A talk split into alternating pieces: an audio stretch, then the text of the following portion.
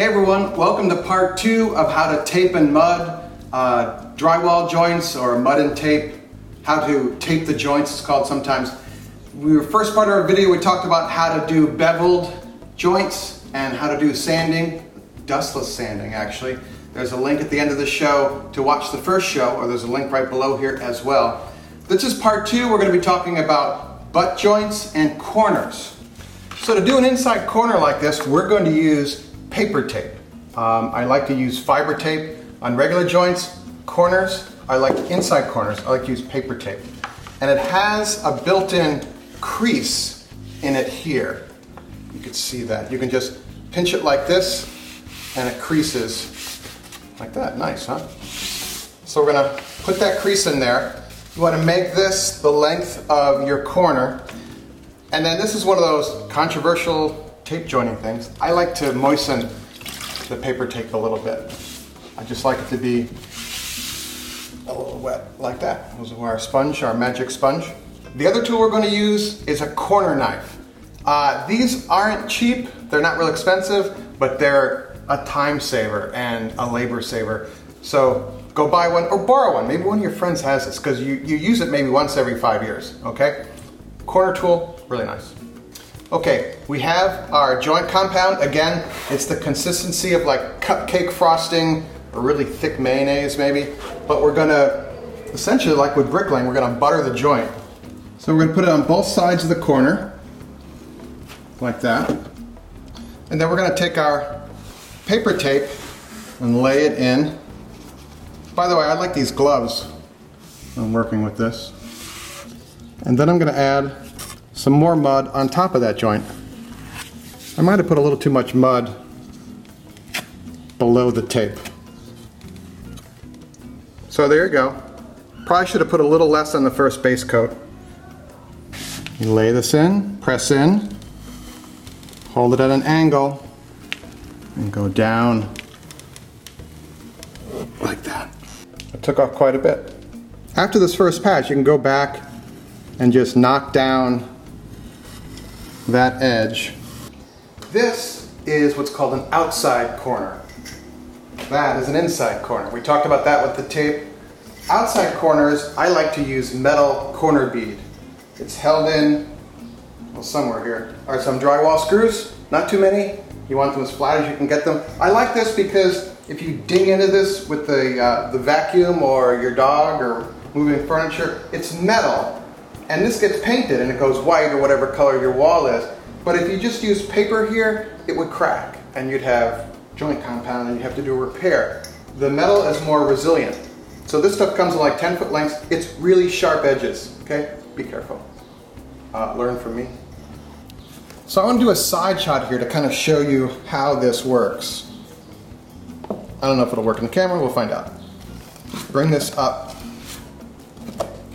Put on more than you think you need, it's always okay. The cool thing about joint compound is you can always redo it. If it doesn't look right, you can pull it off and do it over.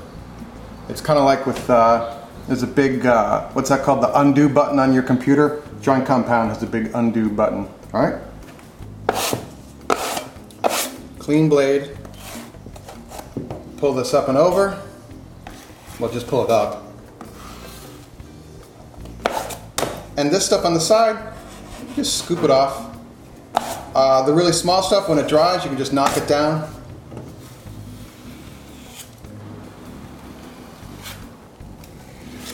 See how it just covers right up those drywall screws that are in there? And you just take your blade, and again, one part of your blade rests right on the metal edge there.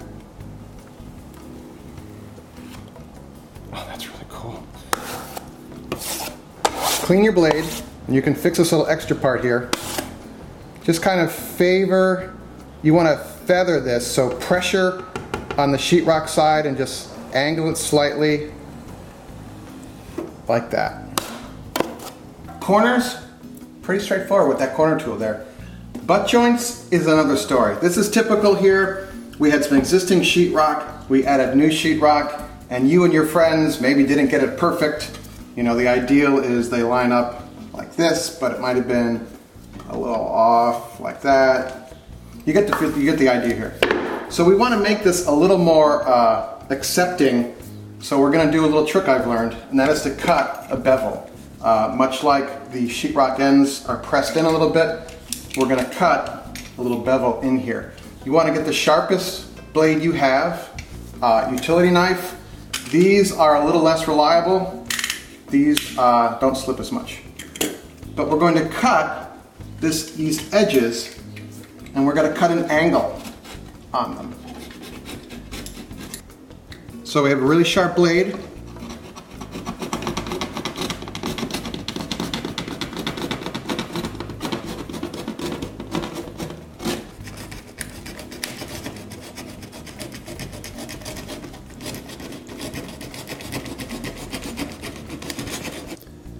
So instead of having these hard right angles here, we've cut this bevel so it's going to be a little smoother going across. So I'm going to lay in some mud in there. Doesn't have to be beautiful. And then I'm going to lay in this tape.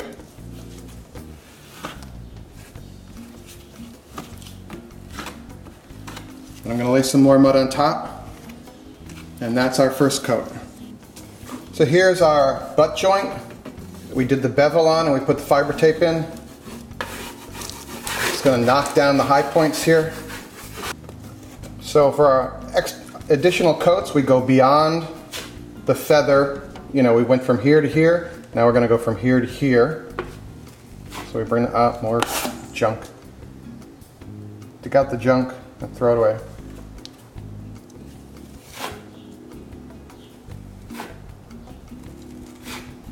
And bring our blade up. So there you go. To find out how to finish and sand these joints, see our other drywall videos. The link is right below in the show notes here. And if you like what you're seeing here, we put out videos every week. Please consider subscribing. Thank you.